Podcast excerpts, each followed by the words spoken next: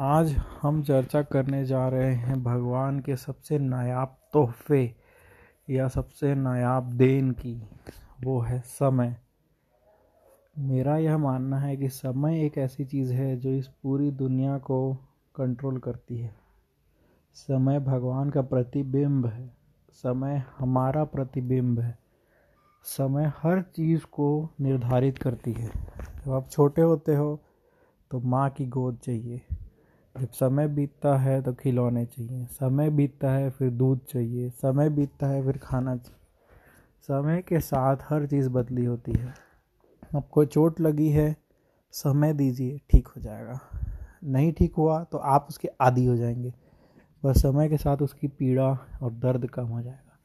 समय का इंतज़ार करिए। अगर आप सुखी हैं तो सुख का लाभ उठाइए। सुखी रहिए हंसिए खेलिए, कूदिए। क्योंकि सुख भी नश्वर है। फिर समय आएगा और समय बीत जाएगा, फिर नया समय आ जाएगा। अगर आपके पेरेंट्स हैं तो पेरेंट्स के साथ टाइम एंजॉय करिए। फिर समय बीतेगा, वो नहीं रहेंगे। समय ही सबसे नायाब देन है। समय ही इस दुनिया को गतिशील बना के रखती है।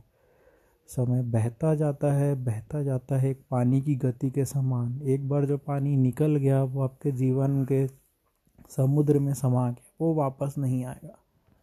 समय एक नायाब हीरा है। उसके लुफ्त उठाइए, उसका फ़ायदा उठाइए और भरपूर जिए। धन्यवाद।